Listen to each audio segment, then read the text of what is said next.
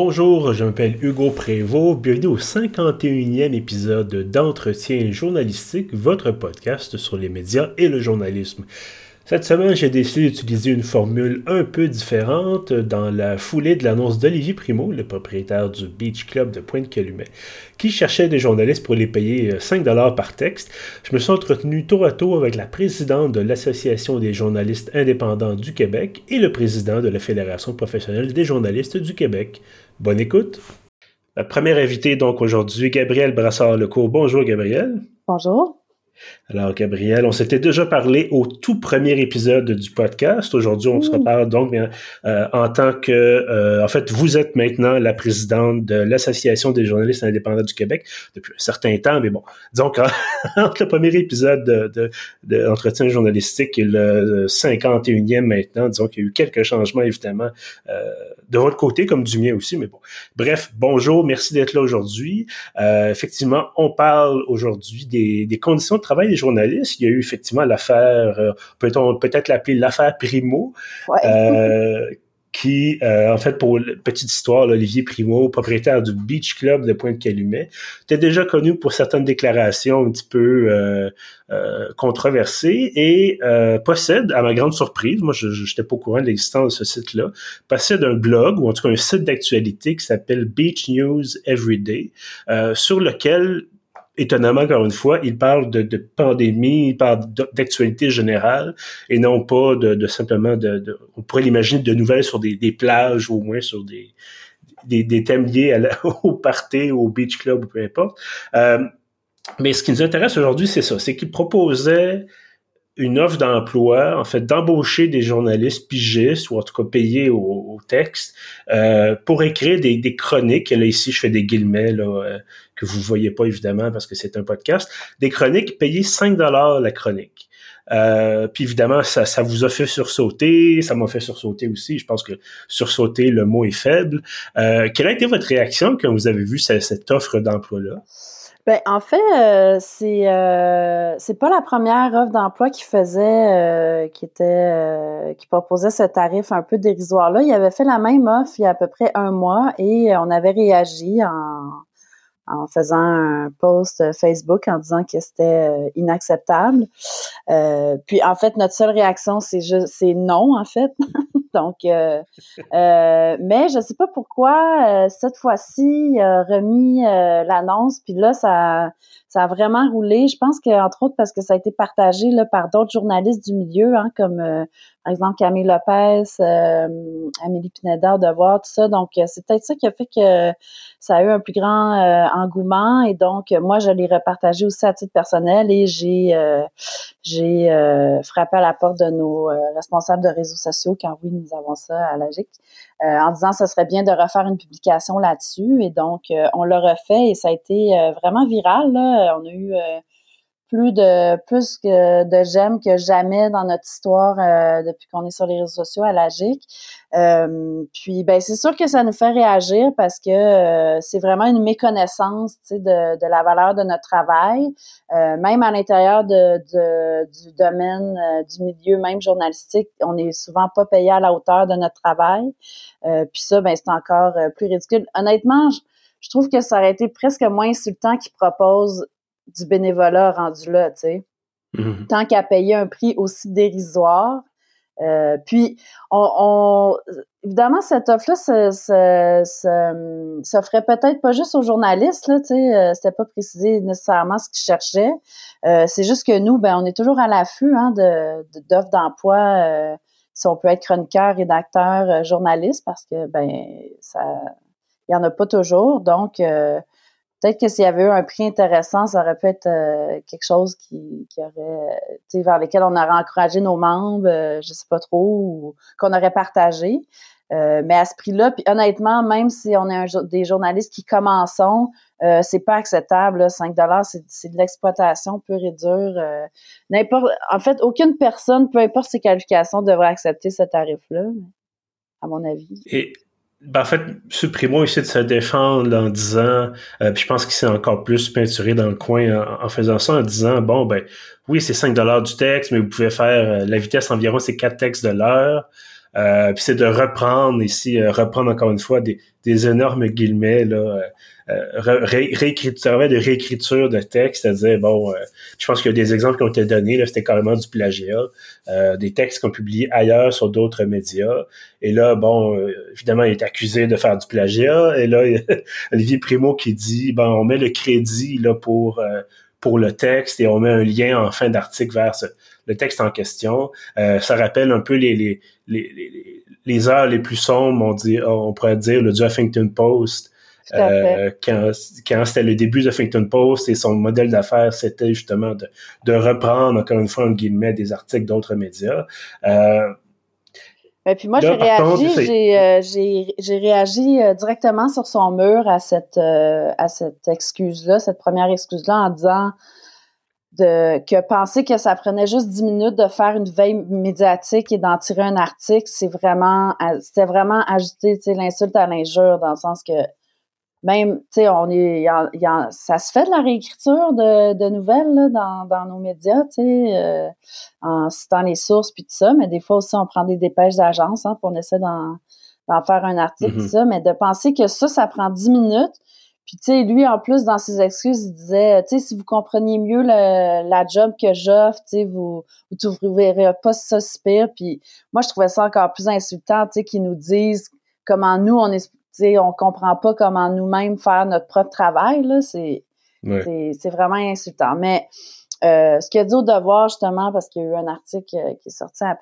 euh, là-dessus, c'est que euh, il avouait quand même qu'il connaissait pas du tout nos, notre réalité puis la valeur de notre travail, mais honnêtement, qu'est-ce qui vaut cinq dollars dans la vie, là? Il n'y a aucun travail. Je veux dire, même des adolescentes qui gardent des enfants sont payées plus cher, tu sais. C'est, c'est complètement... Euh, absurde. Oui, puis bon, euh, on a beau jeu de dire qu'on ne connaît pas le milieu, mais il y avait quand même un site web qui, qui était alimenté par des, des gens qui travaillaient déjà pour lui. Ben oui, euh, c'est ça. De nouvelles. Donc, c'est un peu dire finalement de, de ça te fait coïncider, de ça te fait prendre un peu à les, les, les De ça, de ça te faire prendre en train de, de, de, de commettre une erreur ou en tout cas un geste qui est déplacé puis te dire « Ah ben, j'étais pas au courant, désolé. » Ben, ah oui, c'est, c'est un peu facile, effectivement. Là, je, je, suis euh, d'accord, je suis d'accord. Mais ça, je trouve que cette affaire-là, ça nous offre un tremplin intéressant parce que, euh, puis bon, c'est ça, comme je disais, ça fait maintenant là, cinquante et un épisodes, entre autres, de, de, d'entretien journalistique où on parle du, du travail des journalistes, mais on parle rarement de conditions de travail.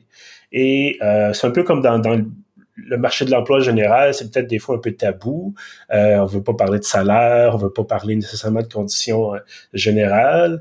Euh, mais dans ce cas-ci, puis dans un contexte où justement, euh, bon, en journalisme, entre autres, journalisme indépendant, les conditions sont sont sont pas bonnes depuis très longtemps.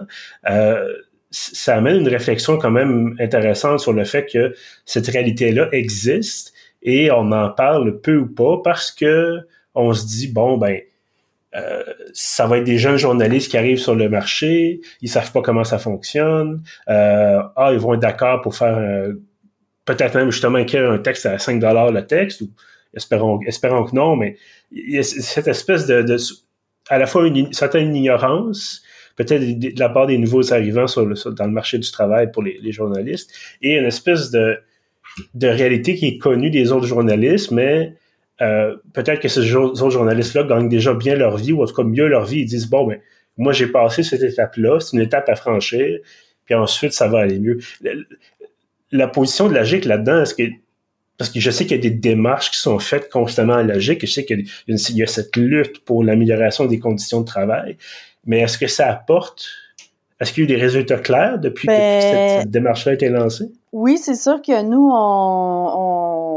on se bat pour ça, puis euh, justement, on vient là, aujourd'hui même, euh, donc le premier février, de déposer un mémoire euh, dans le cadre de la révision sur euh, la révision des lois sur le statut de l'artiste, dans laquelle il y a une loi qui entoure les droits d'auteur, hein, parce que c'est ça la une des luttes de l'A G I C, c'est que nous, on n'a aucun droit sur nos œuvres, euh, jamais, sauf quand on négocie euh, un, un à un avec les médias. Donc, on a déjà eu une, une entente, par exemple, avec le Voir, qui statuait, bon, un certain montant, puis des certaines conditions autour des textes qu'on publiait avec eux. Bon, le Voir a fermé, comme on sait. Euh, donc, c'est pour ça que euh, nous, on aimerait bien être encadrés par une loi, ce qui nous permettrait de négocier nos conditions euh, entre guillemets, at large, plutôt qu'avec chaque média. T'sais, le Voir, ça a pris vingt-cinq ans de négociation pour arriver à une entente. Donc, euh, on comprend que ça va prendre un peu de, ça va prendre beaucoup de temps là, tu sais, pour euh, pour euh, pour trouver des ententes si on fait ça avec chacun euh, des médias. Alors que si on est encadré par une, une loi, ben on a une ouverture à une négociation collective et à pouvoir négocier notamment un tarif de base, hein, parce que c'est ça. Bon, euh, Primeau, euh, euh, Olivier Primeau est, est pas justement dans le milieu et il y a, il y a certainement un omerta dans le milieu de parler des conditions de travail euh, des journalistes indépendants euh, et des, des autres aussi qui ont des statuts euh, flous. Hein. Nous, on est beaucoup, euh, il y a beaucoup de gens qui sont un peu des surnuméraires, donc euh, on est sur le payroll, mais on n'a aucun avantage social et on est sur un siège éjectable. Donc ça, c'est tout aussi un... C'est aussi un salaire, euh, une condition précaire. Euh, donc, euh, on a fait certaines avancées, mais là, on sent qu'on a une ouverture en ce moment avec euh, cette commission euh, sur la révision euh, de, de, du statut euh, de l'artiste, euh, sur euh, avec laquelle on pourrait vraiment faire un grand pas pour l'amélioration de nos conditions. Euh, parce que euh, c'est ça, le, on n'a pas de, on n'a pas de levier euh, juridique pour négocier au moins un tarif de base, euh, ce qui fait qu'il y a des gens qui nous payent dix dollars le feuillet, il y en a d'autres qui payent deux cents dollars euh, le feuillet, euh, un feuillet qui est euh, à peu près une page, hein, deux cent cinquante mots, donc euh, ça fait que c'est très, très instable, c'est très précaire. Euh, il y a des journalistes qui, indépendants qui ont, euh, qui sont un peu plus entrepreneurs, là, tu sais, qui négocient euh, puis qui n'ont pas peur de le faire. Mais comme vous disiez, il y en a d'autres qui arrivent, ils veulent se faire une place. Euh, puis nous, des contrats, par exemple, comme celui que Olivier Primeau euh, euh, proposait, ben l'idéal, ce serait qu'on dise tous non en masse et qu'il n'y a jamais personne qui dise oui à ce genre de contrat. Mais c'est difficile à gérer parce que il y en a peut-être qui vont dire oui en disant ben moi je vais me faire euh, une place dans le milieu, euh, je vais me faire la main, tout ça. Donc c'est ça un peu la difficulté qu'on a. Euh, à euh, avancer puis faire des, des, des grandes avancées de masse. Tandis qu'au moins, si on était euh, encadré par une loi, ben là, ce serait clair pour tout le monde. Et il y aurait pas, euh, il y aurait moins de place à la négociation individuelle, là, disons. Est-ce que vous sentez déjà une ouverture de la part euh, du gouvernement là-dessus? Ben c'est difficile à dire. Euh, on avait jusqu'à jusqu'au premier février là, donc pour déposer les mémoires. On sait que c'est pas gagné. Ça, il y a eu plusieurs tentatives euh, de la G I C euh, depuis son son existence pour être encadré par ces lois-là, euh, mais il y a eu rarement des des consultations aussi larges. Là, donc euh, on espère. On est appuyé par euh, la Fédération nationale des communications euh, et de la culture dans nos revendications. On va sûrement euh, entamer une, une campagne de, de relations publiques, là, je dirais, en, ayant, en allant chercher des appuis, euh, notamment, euh, on aimerait bien de la F P J Q pour qu'ils, euh, pour qu'ils endossent nos revendications en ce sens-là. Euh, et on espère qu'il va y avoir une ouverture. On se considère, on est des auteurs, hein, à titre, euh, comme les artistes, c'est juste qu'on écrit de, on, on écrit de la non-fiction. Mais on a exactement la même démarche créative que euh, que des auteurs euh, qui écrivent des livres. D'ailleurs, il y a plein de livres qui sont euh, euh, souvent des euh, des amalgames de plein d'articles qui ont été publiés dans des magazines. Donc, on voit pas pourquoi on pourrait pas être encadré par euh, euh, la loi sur les auteurs, puisqu'on considère qu'on est euh, qu'on en est. Et euh, en plus, euh, souvent quand on écrit pour des magazines, c'est, c'est un non-sens total que, par exemple, euh, euh, l'illustrateur de l'article, le graphiste, le correcteur, tout ça, eux autres sont tous protégés par euh, tu sais, des lois X Y Z euh, et sont considérés comme des artistes, alors que nous, on l'est pas, mais c'est nous qui produisons la matière première. Donc, il y a quelque chose de... qui fonctionne pas là, là-dedans. Donc, euh, on souhaite très fort que le gouvernement entende au moins, euh, ben lise notre mémoire puis nous donne la chance de, de l'exposer en commission. Là. Donc, euh, ouais, on croise les doigts. En terminant, euh, je sais, bon, quand évidemment on est journaliste indépendant, on on s'imagine pas que, bon, un contrat va nous... va venir avec, par exemple, justement, des, des, des, des avantages sociaux ou avec des vacances. On n'est pas, on n'est pas dans un poste de salarié. Euh, mais qu'est-ce que ça serait, selon vous, là, de, de bonnes conditions pour un, un journaliste indépendant? Ben là, c'est sûr que ça, ça va être... Si on a une ouverture vers ça, il va falloir un peu l'imaginer, je pense, puis le réfléchir, parce que ça n'a jamais vraiment été fait. Euh, tu sais, il faut dire aussi qu'il y a des journalistes indépendants hein, qui choisissent euh, justement d'être indépendants, qui choisissent la pige, notamment, par exemple, pour la gestion de leur horaire, euh, pour faire les sujets euh, euh, qu'ils veulent et tout ça, mais euh, ça serait intéressant... Euh, Euh, je pense qu'il y aurait certainement dans ce contrat-là à imaginer, euh, euh, premièrement, un tarif de base, peu importe le média pour lequel euh, on écrit, et peut-être des genres de euh, jours de, de maladie ou de vacances euh, qu'on pourrait cumuler à travers les différents contrats qu'on ferait, par exemple. Là, je dis ça, euh, tu sais, je ne l'ai pas réfléchi euh, en détail. Euh, mais c'est sûr que ça, ça serait bien parce que c'est très difficile pour les pigistes de s'arrêter. Hein. Si on s'arrête trop, on a peur de de, de pas avoir de, de travail quand on revient. Euh, donc, ça fait qu'on a, euh, on est, euh, ou sinon, euh, on n'a pas du tout de travail. Donc, euh, euh, est-ce qu'on pourrait penser à quand on a des périodes creuses, est-ce qu'on pourrait avoir un filet de sécurité pour pouvoir payer notre loyer? Et à l'inverse, quand on a beaucoup, beaucoup de travail. Est-ce que c'est possible de s'arrêter sans stresser, en pouvant dire non euh, une semaine, mettons, le temps qu'on qu'on recharge les batteries? Euh, donc, ça, ça serait un peu ce genre de, de conditions qu'on aimerait mettre sur pied. Gabrielle Brassard-Lecourt, présidente de l'Association des journalistes indépendants du Québec, merci beaucoup d'avoir été avec nous. Merci à vous de nous avoir donné la parole. Avec moi, donc, pour cette deuxième partie d'épisode, Michaël Nguyen, président de la Fédération professionnelle des journalistes du Québec. Bonjour.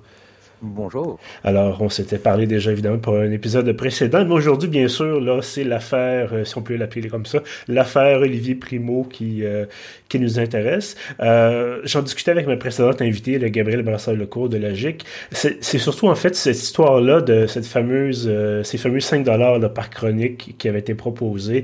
Euh, ce, ce que ça soulève, en fait, c'est vraiment la question du, des conditions de travail des journalistes. Euh, quelque chose qui n'est pas souvent discuté. Est-ce que vous... Selon vous, est-ce, que, est-ce, que, est-ce qu'il y a encore un, un tabou sur les conditions de travail des journalistes au Québec? Ben, c'est certain qu'on en parle, on en parle peu, on devrait en parler parce que c'est directement lié à la qualité du travail qui est fait. C'est le journalisme, n'en déplaise à certaines personnes, dont Olivier Primeau, qui, qui estimait que le journalisme, c'était d'embaucher un rédacteur, de piquer les articles sur d'autres sites de nouvelles, de changer trois, quatre mots, puis de leur mettre. Ben non, c'est pas ça le journalisme. Le journalisme, c'est du travail de qualité, c'est du travail de recherche. Quand il pique un texte, c'est combien, c'est quoi le travail qu'il y a derrière? Une enquête journalistique fouillée, ça prend du temps, ça prend des ressources, et l'image que ça donne, c'est que ça vaut pas plus que cinq dollars pour le texte. Puis le problème, c'est que Olivier Primeau est quelqu'un qui est très influent auprès des jeunes.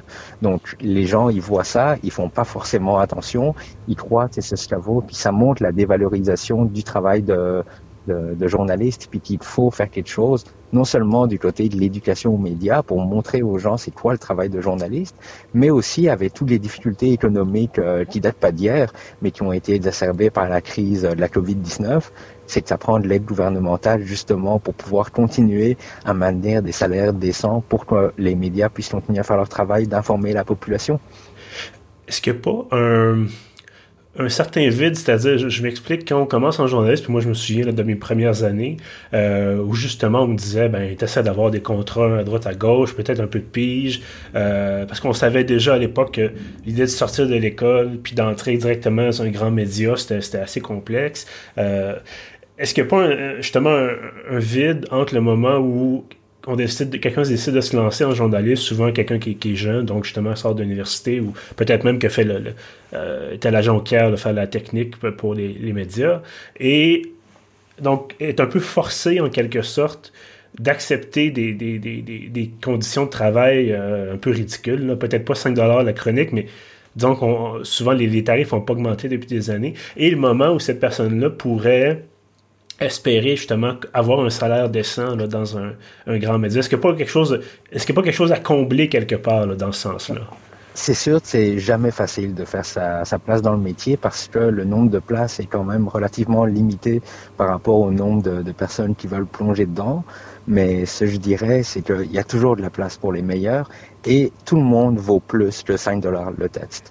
Parce qu'un étudiant qui termine, qui accepterait ses jobs, qui décide de réécrire des tests pour cinq dollars, après, c'est quoi qu'il va mettre sur son C V? De dire, ben, moi, je suis capable de piquer des textes puis de changer trois, quatre mots. Est-ce que ça va vraiment l'aider à avancer dans sa carrière? Donc, oui, c'est difficile de, de dans le métier compte tenu des, des difficultés financières. Mais c'est, y aller comme ça, c'est pas la bonne méthode non plus. Donc, c'est certain que un, un patron, il va, quand il va embaucher un jeune, il n'est pas dupe, il pense pas que le jeune est aussi bon qu'un journaliste de vingt, trente ans d'expérience. Mais ce qu'il faut savoir, c'est que le salaire qu'il paye, c'est un investissement pour le futur. Donc, c'est, on embauche quelqu'un, on sait très bien qu'il fera pas une job aussi bonne que quelqu'un qui a énormément d'expérience, qui est spécialisé dans un domaine en particulier. Mais ça, c'est normal. Puis les patrons le savent, ils vont y aller. Fait, je dirais aux jeunes, vous valez plus que ce cinq dollars de, de réécriture de texte. En ce moment, bon, encore une fois, ma discussion avec Gabrielle Brassard-Lecourt, elle me disait qu'il y a des démarches pour euh, faire une réforme de la loi sur le statut de l'artiste, notamment pour les pigistes. Euh, on évoque petit à petit la relance économique post-COVID, si on peut finir par être vacciné tout le monde. Euh, est-ce que, est-ce que vous sentez de votre côté qu'il y a une ouverture à Québec peut-être ou à Ottawa euh, pour avoir... pour revoir justement c'est, c'est non seulement l'aide gouvernementale pour les médias, mais pour un peu justement re- re- revitaliser le secteur là, qui en a bien besoin? Ben, revitaliser le secteur, c'est quelque chose de très facile. Ce serait de forcer les géants du web, les superpuissances numériques, à verser des redevances aux médias pour le contenu qu'ils shippent. On le voit, l'Australie est en train de préparer des projets de loi. En France, Google s'est entendu avec des éditeurs pour, euh, pour rémunérer le contenu. Donc, c'est certain que les géants du web ont énormément de moyens. Ils prennent environ quatre-vingts pour cent des revenus publicitaires au Canada. Est-ce qu'ils le redistribuent au pays?